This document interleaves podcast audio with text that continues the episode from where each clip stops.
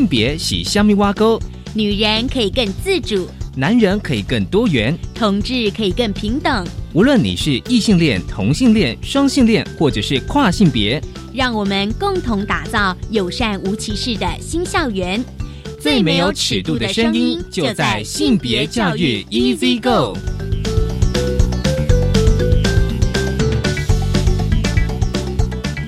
Hello，大家午安，欢迎收听教育电台性别平等 E C 哥我是温龙，不晓得这礼拜大家过得好吗？其实这一两周哦，受到瞩目的一本童书，其实它是一本儿童小说《穿裙子的男孩》。这是为什么呢？因为台北市有一所国小，就是龙安国小呢。其实他们最近就是推荐学生好书，其中有一本书哦是《穿裙子的男孩》，但是呢遭到家长抗议。是教孩子变装，就引起了一些讨论哦。虽然校方当时第一时间下架，但是后来呢，他们又再度的，就是说，哎，这本书其实是可以在租借这样子哦。所以呢，哦，这本书我们待会来谈穿裙子的男孩到底怎么回事。而今天的性别慢慢聊，想跟大家来聊的是，也是年底的公投。不过我们想说，从另外一个角度，我们邀请到的是台湾性别平等教育协会理事长庄淑静老师来跟我们聊，因为他跟他的小朋友来谈这个公投的议题。好，我们先进行性别大八卦。性别大八卦。今天的性别大八卦，想跟大家聊一本最近非常非常热门，就是讨论度非常高的童书，是《穿裙子的男孩》。其实呢，这是因为，呃，最近台北市龙安国小他们把这本书哦，就是说推推荐给学生读。然后他们就是把它放在图书馆旁边的厕所，因为通常如果到学校去，我们通常都会看到，哎，学校的比如说走廊啊或橱窗会有一些关于宣导的议题的一些啊，不管是性平教育的书借或书籍，结果呢就遭受到了家长抗议，说，哎，这本书是不是要教小孩子变装哦？因为有家长。就抗议说，就是说，因为这本书的书节是贴在图书馆旁边的厕所内，而且呢，上面还有男孩变装女孩的这个照片，所以呢，就是家长觉得说是鼓吹男童哦效法变装，而家长认为说这本书根本就是超龄哦，学校不应该拿这种东西给。国小的学生，如果班上有男生穿女生的衣服，教室一定都会介入辅导。怎么会鼓励孩子看这种书呢？那显然这位家长应该没有看过这本书哦。其实这本书哦，就是《穿裙子的男孩》，是英国畅销儿童文学作家大卫威廉斯的著作。主要呢，他描写的是，呃，就是有一个小男孩哦。他其实就是来自一个生活不美满的家庭，他只有十二岁，他喜欢踢足球跟时装设计，所以他的兴趣其实是以就是说足球大家会觉得是男孩的游戏，时装设计大家会好像觉得是女孩子喜欢，可是他同时拥有这样子的兴趣，而且呢，重要是他是学校足球队的主将。有一天呢，他穿上了裙子上学，结果受到了排斥。被逐出了足球队，所以这其实是这样子的故事哦。不过呢，我觉得应该稍微支持一下学校做法。而龙安国小呢，他们就表示说，学校每年采购的书籍其实是非常的多元，会考虑到一到六年级阅读的需求跟兴趣。而这一本穿裙子的男孩呢，是台北市教育局补助采购清单的书，书上有写就适合高年级学生来阅读。那许多高年级学生，也就是五六年级的学生，看完之后反应都非常的好哦。所以呢，我觉得哦，看一下，嗯，台北市教育局他们表示说，穿裙子的男孩是一百零五学年度呢。儿童阅读优良美才的评选，而且呢，推荐四到六年级的优良图书。而推荐理由是因为讲述议题非常的多元，包含了亲情、友情、性别印象以及青少年成长，可以达到就是引导儿童思辨及同才的对话。所以呢，当然推荐给这个高年级的小朋友来读哦。可是家长有时候会有一些不同的意见哦。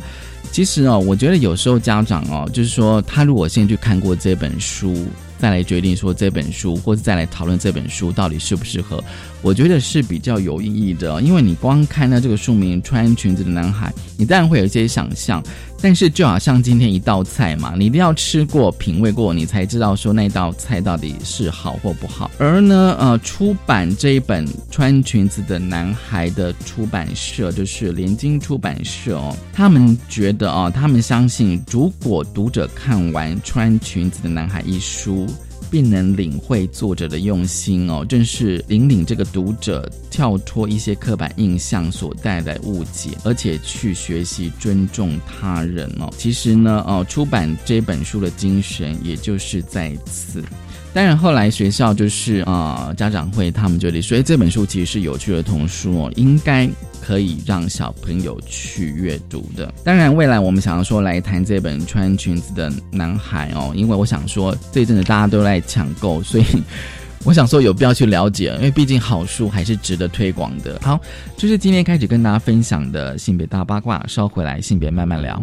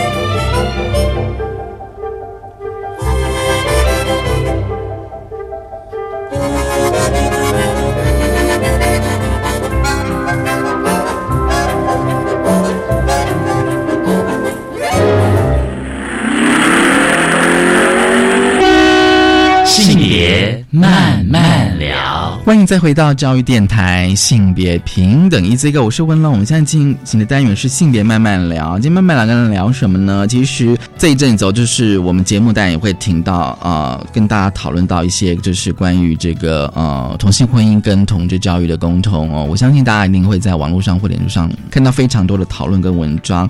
今天我们想要比较针对的是反同志教育的沟通。当然，过去在我们节目里面有。跟大家分享或讨论非常非常多议题的同志教育，不管是从国小、国中、高中，甚至到大学。今天我们很高兴邀请到了台湾性别平等教育协会理事长庄淑静理事长，你好。因为我们想要跟大家来聊这个反对同志教育的公投，我先跟大家稍微再呃复述一下这个呃，就是下一代幸福联盟他们提出来的第三案，就是反对同志教育的公投。你是否同意在国民教育阶段内挂号国中及国小？教育部及各级学校不应对学生实施性别平等教育法施行细则所定之同志教育？问号哦，你是否同意？我其实是蛮想问一下，就是理事长，就是因为你说你有小朋友嘛，哦，就是有在国小跟国中，你平常会跟学跟你的孩子会聊这个议题吗？讨论，那当然，孩子的年纪不一样的时候，讨论的方式会。不太一样。那像这个公投的题目通过之后，其实我自己也是有在想。然后有一天开车的时候，我在路上，然后就问我的女儿说：“她今年十三岁嘛，然后念国中一年级。”我就问她说：“你觉得如果年底啊投票的时候，然后有另外一个？”投票的题目，然后叫做就是刚刚文龙念的这一个哈，学校里面不可以实行统治教育。那你觉得会不会通过？嗯，那他对于在投票会有这样的一个题目，其实还蛮惊讶的，这是一个。然后他后来就想了一下，就说嗯，可是有一些阿公阿妈，就有一些大人。可能不是非常的了解同志是什么，或者说这样的一个题目代表什么意思？那这样子，他们有办法投票吗？嗯，好，这是他的第一个反应。嗯，好，就说哦，的确，其实到底有多少人对于所谓学校谈的同志教育究竟包含的什么内容？它是什么样子一种进行的方式？其实不太了解。好，那就要去做投票。我觉得这是。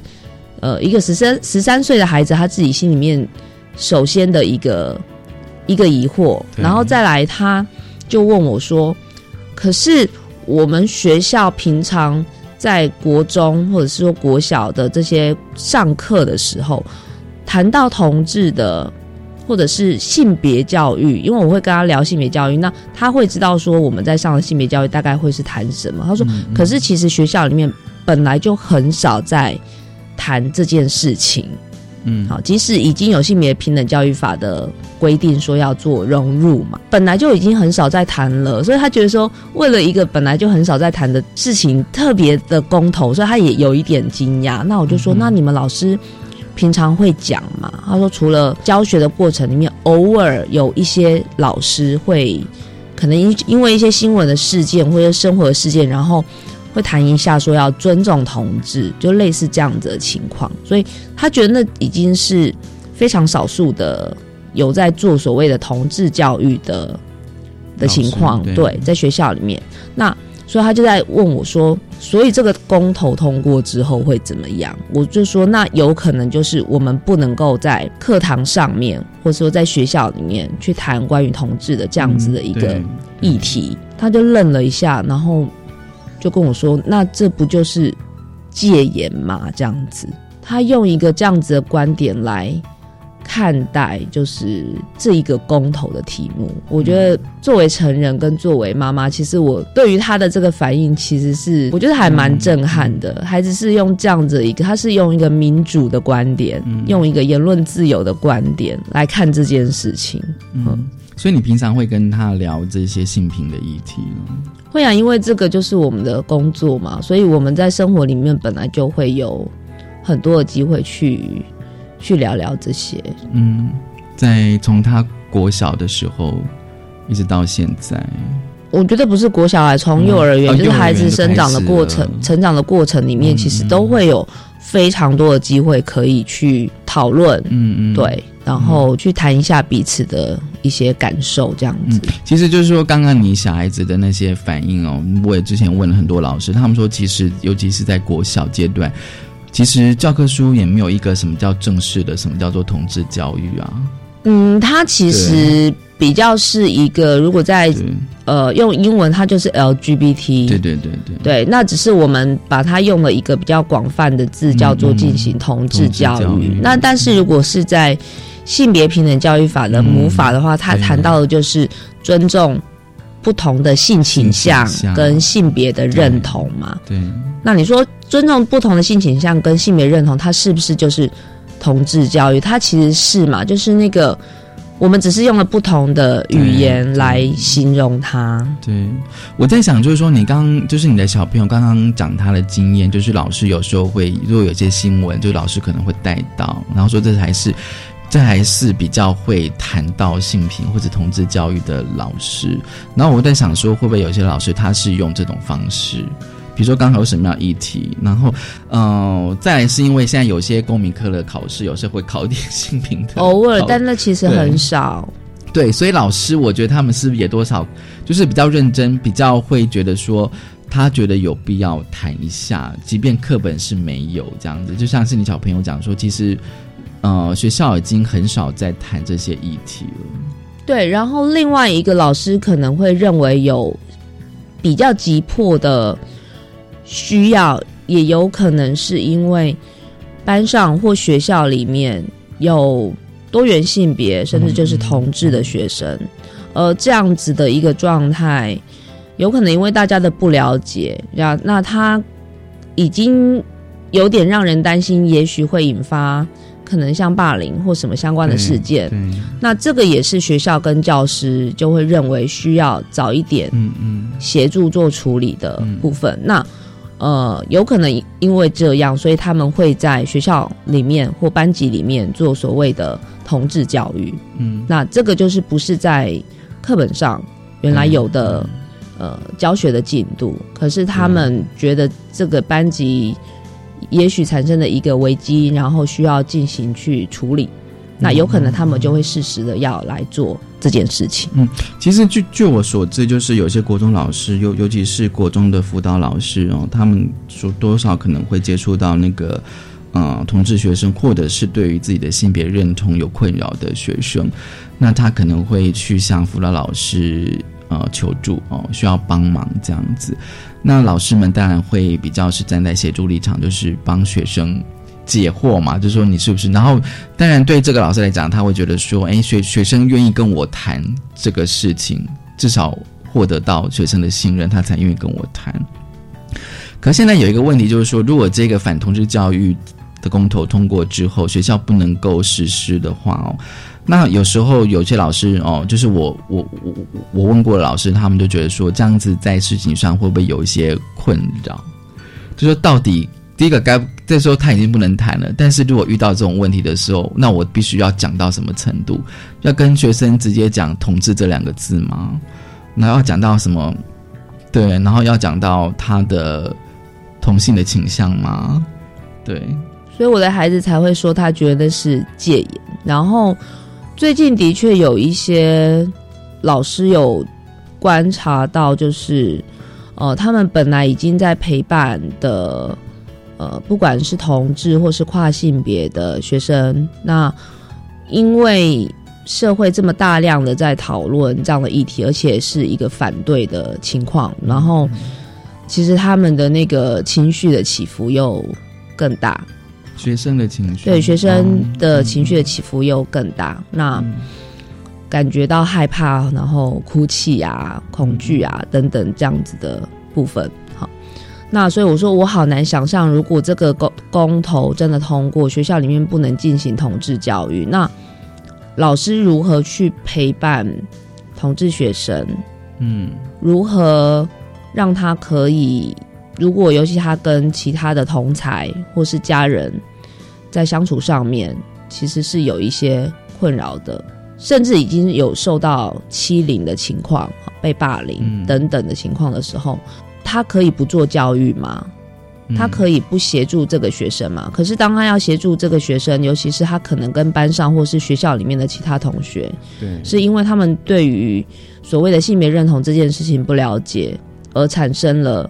我们说性别刻板，甚至性别歧视，对性别霸凌这样的情况的时候，我们都说学生宜教不宜罚嘛，因为这是我们在教育的这个领域里面最重要的任务。因为只是去处罚那些霸凌人的学生，没有办法解决问题，因为其实他们某一部分就是因为很好奇。很想知道为什么这个同学他跟我们不一样？对，为什么他好像娘娘腔，不像一个男生？哈，一个男生生理性别是男生，可是他却不像男生。嗯，为什么他生理性别是男生，而他不像很多人一样是喜欢女生？因为好奇、不了解、没有得到解答，然后就用捉弄，甚至甚至就是排除异己的方式去做这样的情况。如果我们只是处罚他。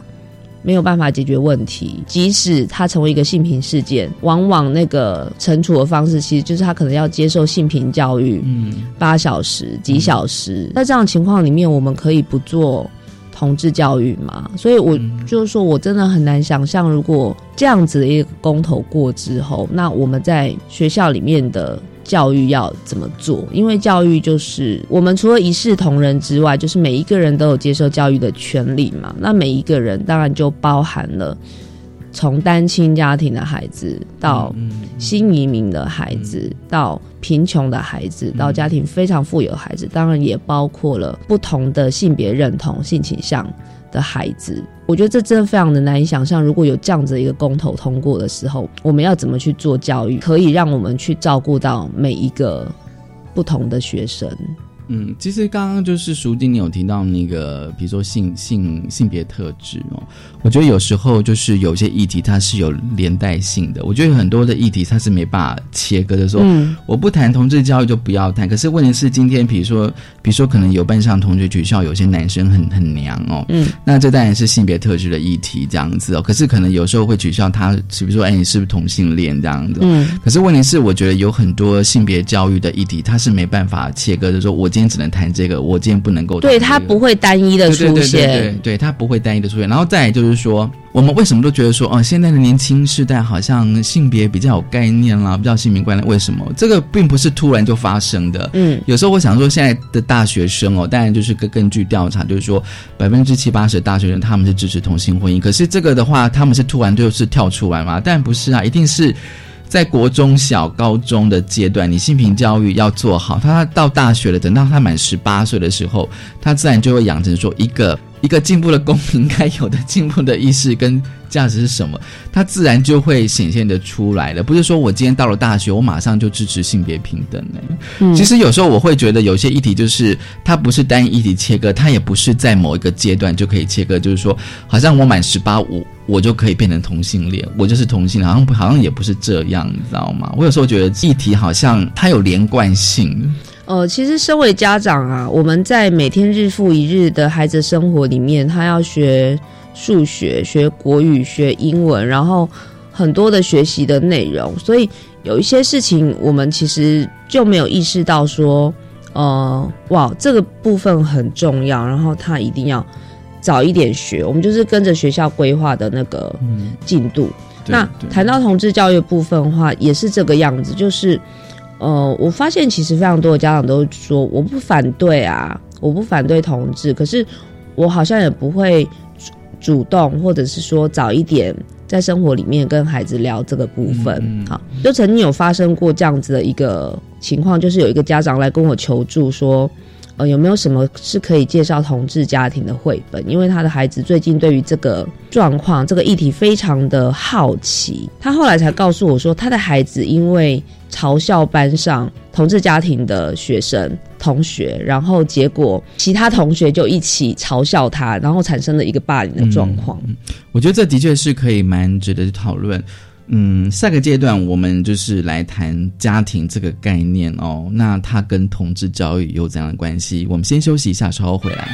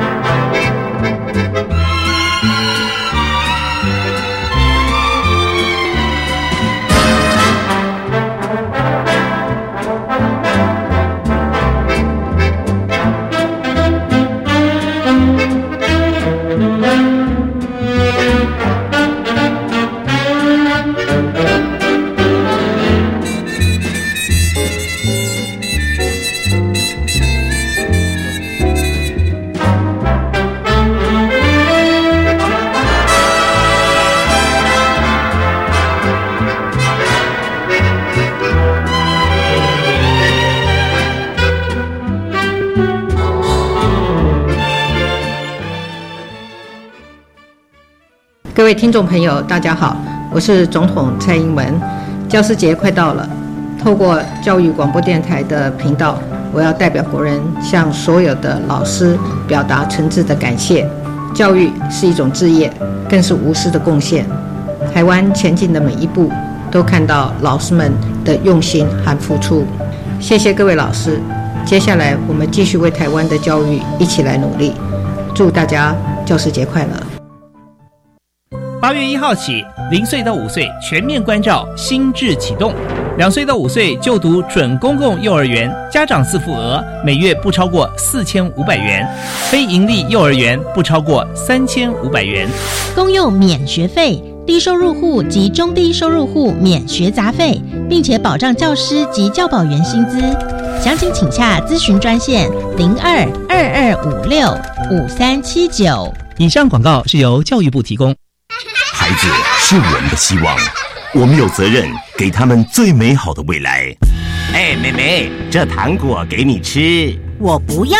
同学，这包咖啡给你喝，我不要。来路不明，谨慎小心。若是毒害，终身受害。政府全面预防毒害，全面扫荡协助戒毒，修法加重刑责，全方位根绝毒害，让新时代没有毒害。以上广告由行政院提供。我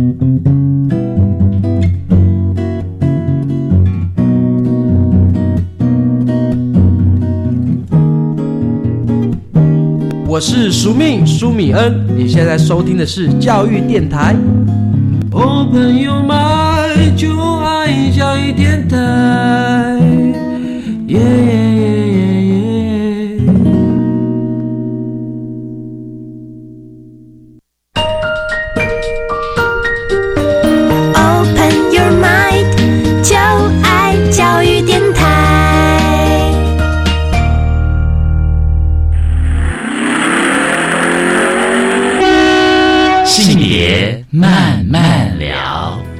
教育电台性别平等 Easy Go，我们现在进行内容性别慢慢聊。好，今天慢慢聊，想跟大家聊这个反同志教育的公投。我们邀请到的来宾是台湾性别平等教育协会理事长庄淑静老师，她董事也是两个小孩子的妈，这样子哦。好。其实上个阶段最后我们有聊到那个家庭的概念，因为想说可能有一些朋友会觉得说家庭跟同志教育有什么样的关系哦？可是大家有没有？如果你是国小的家长，一定都会有多少会有什么家长会的这个活动的？那可能就是小朋友的爸妈会来，就学校有非常多的那种需要家长参与的活动。对，所以就是有些小朋友看到有不一样的爸爸跟妈妈来了。孩子其实会看到，譬如说我们有开学的像亲师会啊，然后像这一阵子我的孩子才举办过运动会，嗯，然后非常多的活动，其实呃都是家长要一起参与，学校都会邀请家长要参与学校的活动，那。孩子其实就都会认识其他同学的家长，也会了解到他们家庭的状况。像譬如说，呃，我念国小的孩子，他就慢慢的就会知道说，哦，我们有些同学的妈妈是不同国家的人，呃，这个妈妈是越南的，然后他谁跟他妈妈回去中国的哪一个省份，然后他们回去那个印尼或者是泰国哪里过暑假，他们的外婆在别的国家。然后某一个同学最近要跟着爸爸妈妈，就是因为那个工作而到美国去，类似这样子。他们都会知道彼此同学的家里的状况。那我有一个朋友，他就是因为在孩子的班上，呃，有一对同志的。孩子两个妈妈，低年级的小孩呢就会好好奇哦。我们只有一个妈妈，怎么你会有两个妈妈？可是他们也没有直接去问那个同学，但每次看到就是不同的妈妈来，或者是两个妈妈一起来，那他们因为非常的好奇，那也没有人跟他们谈过这件事情。结果有一次就发生了，就是好几个同学联合起来就起哄，然后嘲笑那个同志家庭的孩子，就是说你好奇怪，你怎么会有两个妈妈？那大家就是。起哄嘛，你知道吗？结果那个孩子就很难受，导师也注意到这样的情况，他就有通知家长。那那个同志家庭的家长他们当然非常愤怒。我的朋友他的孩子也是参与了这一次的所谓的语言，然后包括算是性别霸凌吧这个行动。那可是这个家长很惊讶，因为他说我从来没有反对同志，我也不觉得这是有问题。可是我只是没有早一点的跟我孩子讨论这个议题，却没有想到在无意之间，我的孩子就成为了去霸凌人家的人。他很意外，然后又很紧张。嗯，我觉得有想要道歉的意思，可是用什么样的方式呢？而且。不是只有跟自己的孩子讲，因为你可以想象，如果有三个孩子都做了这件事情，他们很好奇，他们很想知道一件事情。我相信班上其他的二十几个孩子应该也有类似的想法，因为他们都看到了这个同学就是两个妈妈来。这个家长他很棒，因为他就跟我问了说有没有什么样子的绘本是在介绍。谈同志家庭，因为他自己就是班上的故事职工，好，他其实他非常投入孩子的教育。那我就记得我有介绍一本叫做《谁来参加母亲节派对》，那他是在谈有两个爸爸的这样的一个家庭，然后他去参加孩子的母亲节学校的活动，这样子，他怎么去思考这件事情，然后让大家知道说，家庭其实有各式各样不同的的可能性。那他就去。班上跟同学们就是讲这些故事，好，那孩子就比较了解。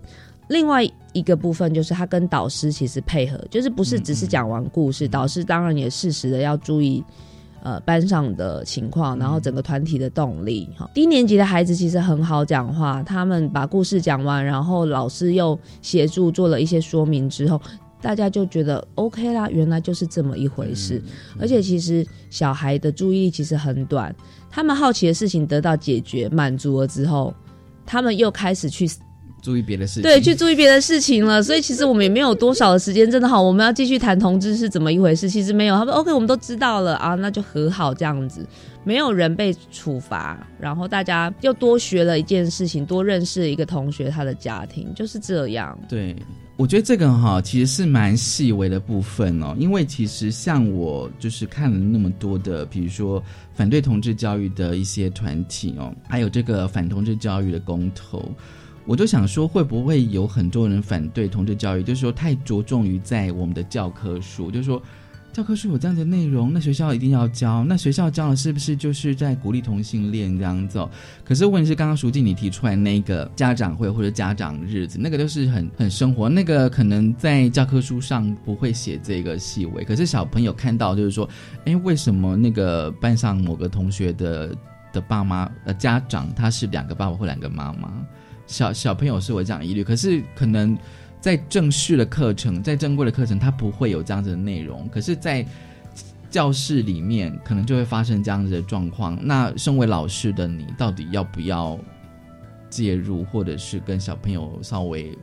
讲一下，然后再就是说，刚淑静你有提到说，小朋友注意力其实非常短的。其实，如果站在老师的立场来思考这件事情，我觉得大家可能可以想象一下，就是说，教育部哈规定老师们要上的进度，其实已经非常非常的多了。对对对，包括说，我的孩子常常都在上那个第八堂课，五点才能放学，四点到五点，四点到五点，这个是一个所谓的公开的不能说的秘密，就是辅导课。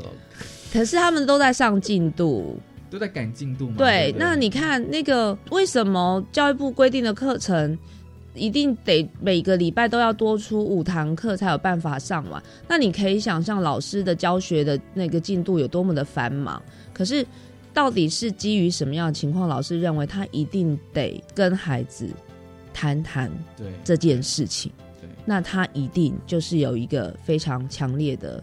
需求老师面对的是可能是三十个来自不同家庭、不同经济状况、不同文化背景的家庭，还有学生，不是只是学生，因为还有他们的家庭。对对。因此，当他已经意识到这个事情如果不谈，不把教育的这件事情放进来的时候，对，他可能会伤害某一些。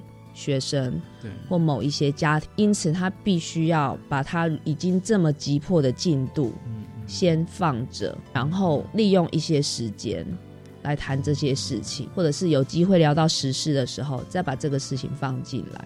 那绝对就是因为他认为这件事情已经重要到他如果不谈，有可能就会引发更大的危机或者是伤害。看到这样的一个公投题目的时候，我想，我觉得教师们心里一定会非常的感慨万千，就是说每一个家长一定都觉得自己的小孩最重要。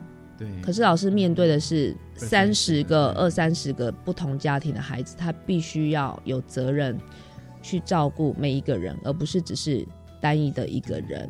对，那每一个人都有认为自己重要的价值观，可是怎么样让这二三十个人在这个班上、这个学校可以很安全、很平安，然后身心平安、健康的，就是在这个过程里面受教育，这个才是老师所面临的比较真实的情况。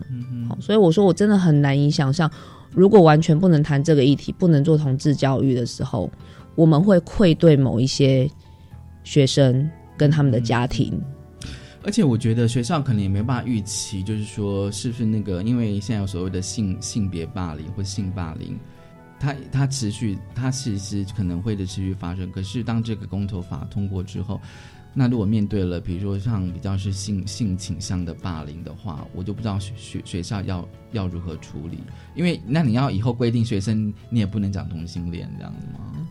我不知道，对，那个就是我们有一些教育伙伴私底下就是在交流分享，就是说，如果不能谈这个教育的时候，那可以想见、可以预测、猜测会产生更多的性别的霸凌跟歧视的事件。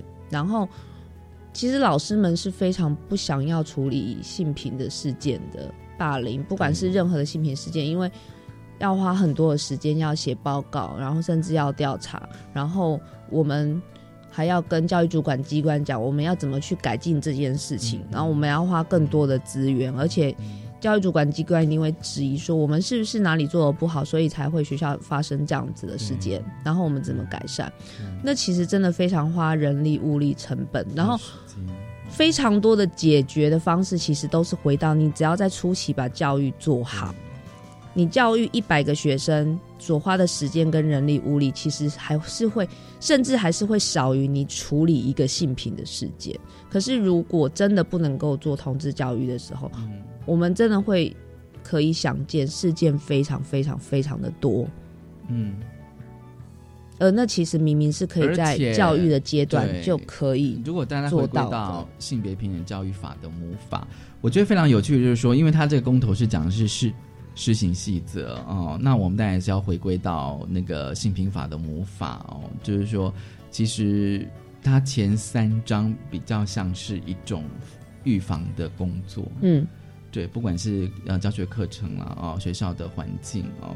还有一些性性情评议式这样子，那当然有些有些朋友在讨论这个公投的时候，都会讲说，反正它规范的是施行细则嘛，嗯，那我还是可以根据性平法的魔法来试做啊，嗯，性平法的魔法有提到性倾向，对性别认同，那在性倾向、性别认同，但也是涵涵盖了不只是异性恋哦，如果在定义上是这样子的，嗯，对，但你可以就他的。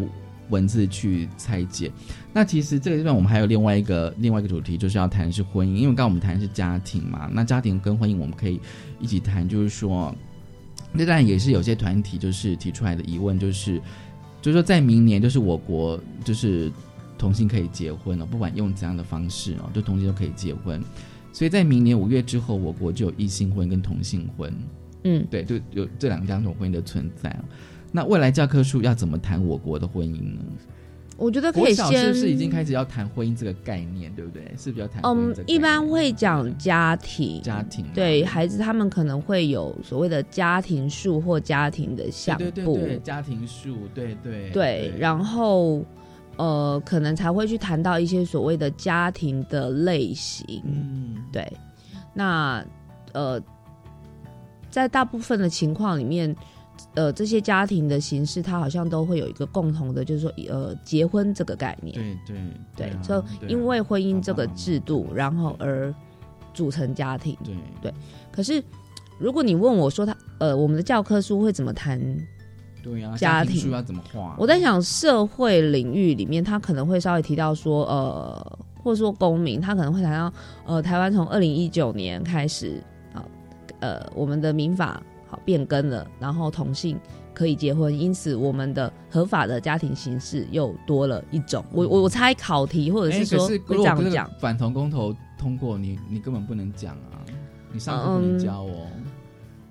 可是可以合法结婚啊？对，可是你这样就是在讲同同志教育的内容啊。呃，对，这是这是一个。那另外一个，其实我想要讲的就是说，先不要讲同志家庭。事实上，台湾目前的教科书里面对于家庭的定义，其实本身我觉得呈现出来的那个面相，其实就是很狭窄的。因为我有看过我的孩子的国小课本课本，然后。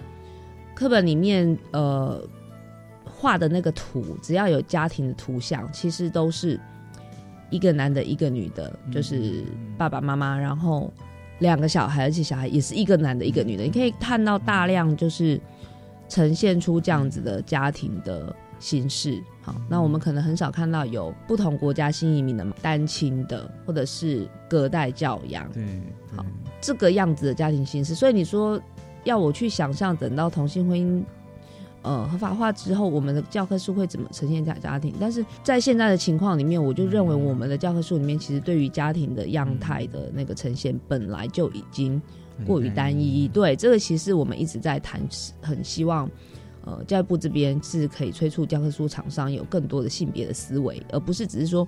只要男女的数量都一样，然后不要只是男生都是在看报纸，女生在做家事，这样就是有达到所谓的有性别平等的一个概念的教科书了。好，对，哎，可是现在没有进步太多，必须这样说。现在已经是二零一八年了，台湾的那个家庭的结构已经有一些很重大的改变，这样子啊。因为我一直在想，这个到底要怎么去写？其实我有在思考，如果是公民课本要讲就是我国的婚姻制度的话，那一定要写的比较，你就算不是写的很具细迷，但是你是。要把说现况是怎么样子，应该还是要告知学生。要啊，因为通常要融入时事啊，会用时事去举例。所以我就不太清楚，就是未来就是如果这个反同志教育公投通过之后，那个介绍我国的婚姻制。好，我们先休息一下。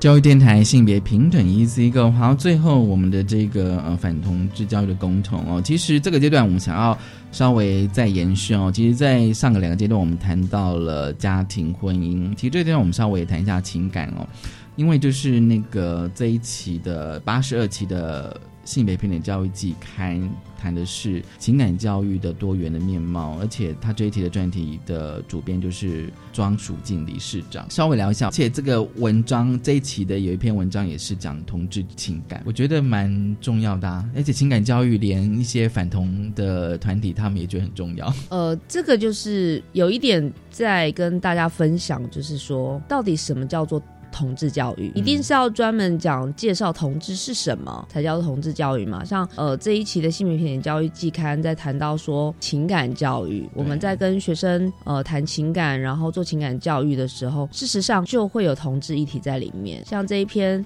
呃刘安珍老师就在谈到说，在进行一些不不管是情感教育，然后亲密关系的时候，有一些同志学生就会提到说，因为他是同志，好，当老师都是举例，然后都是用异性恋的一些对素材，好像我自己在做情感教育，我就发现到说，其实有一点对不起那些同志学生，因为我自己。能够找到的媒体的材料，因为偶像剧主流的那一些，其实真的大部分的那个还是异性恋的那种互动的方式。对，有一次我用了一个媒材的时候，现场的刚好那一群就是都是同志朋友，然后公开示爱，然后他们就跟我说这太梦幻了。太不切实际了，太不切实际了。因为其实对于同志来说的话，这会有一种双重出柜的问题，就是说我公开的跟一个对象示爱，这是情感上面的出柜。可是另外一个情况是，我同时在这种公开的情况底下，让大家知道我的性倾向。你的意思说，类似像演唱会那样？或者公共场所啊，学校的顶楼啊，机场啊，机场哦，听起来就好浪漫哦，真的。可是他们就会觉得说，这对他们来说，这个距离实在太遥远了，哦，实在是太难想象了。因为还要让所有的人知道他的性倾向，这样子的一种。可是你知道，对异性恋来说，他们当然也会觉得说，哇，这样就是好浪漫，有没有？不会有太多其他的想法。那其实我自己常常就是在检讨，就是说我们可以使用的这些材料相较之下就比较少。同志学生他们自己就得转弯，就说没关系，我可以自己把我自己带入某一个的角色。对，那所以其实在这个做这个教育的过程里面，其实就会有很多的思考。其实你在做同志教育、性呃，在做情感教育、性教育的情况里面的，你都要有这种不同性别、性倾向的。的思维，好，所以到底什么在同教同志教育？我觉得这个也是提醒我们自己去思考。包括说讲到亲密关系的时候，在这一篇季刊里面，刘安珍老师也提到说，我们讲性行为、性教育，哈，那都会讲到说那个安全性行为怎么使用保险套。那他就提到说，嗯，可是其实女同志学生就会觉得说，那个对他来说距离太过遥远，因为他不需要这些东西，因为他不需要这些部分。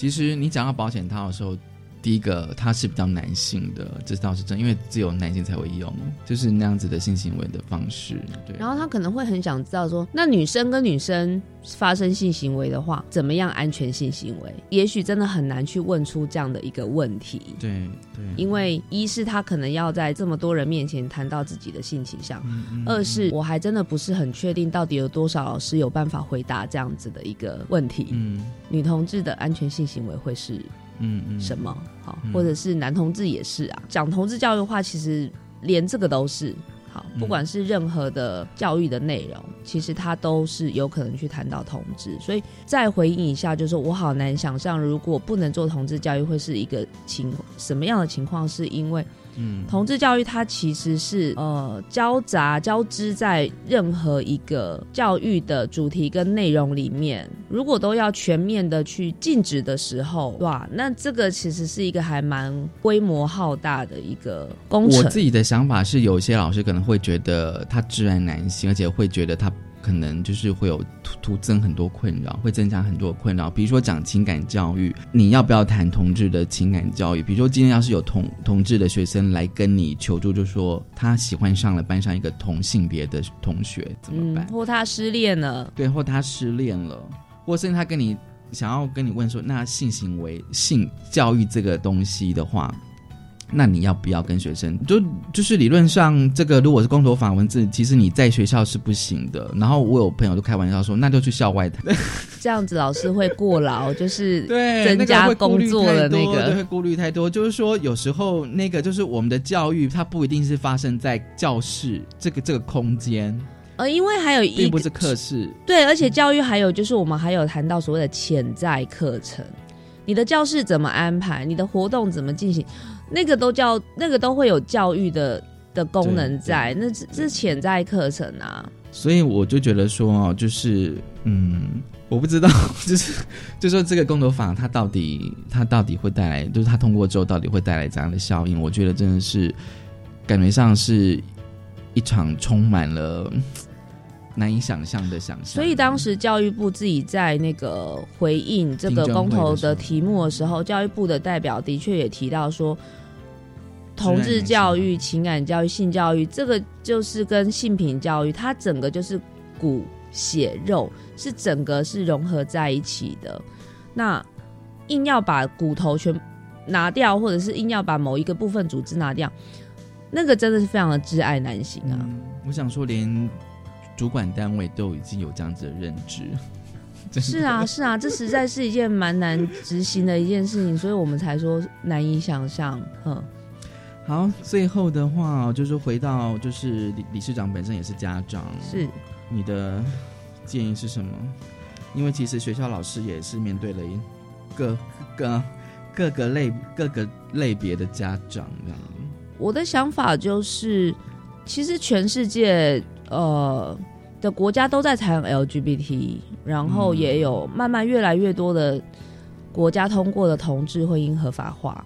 那我觉得没有理由台湾在我们的教育的过程里面，嗯本来已经在做，而且就是累积了越来越多的成果的时候多，年来，对，然后反而要还要把它拿掉，然后去走一个回头路。我觉得这个是，哦，我觉得是大大损害我的孩子受教育的权利，然后还有他的其他同学，甚至是同志学生的生存权。嗯所以我当然会希望我的孩子要有充分的接受，就是性别平等教育、同志教育这样的权利。就是让同志教育其实是让同志学生获得支持，也让非同志学生了解差异，甚至也是表达了教师自主、教学自主以及学生的受教权。今天非常高兴，就是台湾性别平等教育协会理事长庄淑静老师来跟我们分享这个反同志教育共同，当然我们会持续的关注。谢谢理事长，谢谢。也谢谢大家收听今天的性别平等教育自课，拜拜。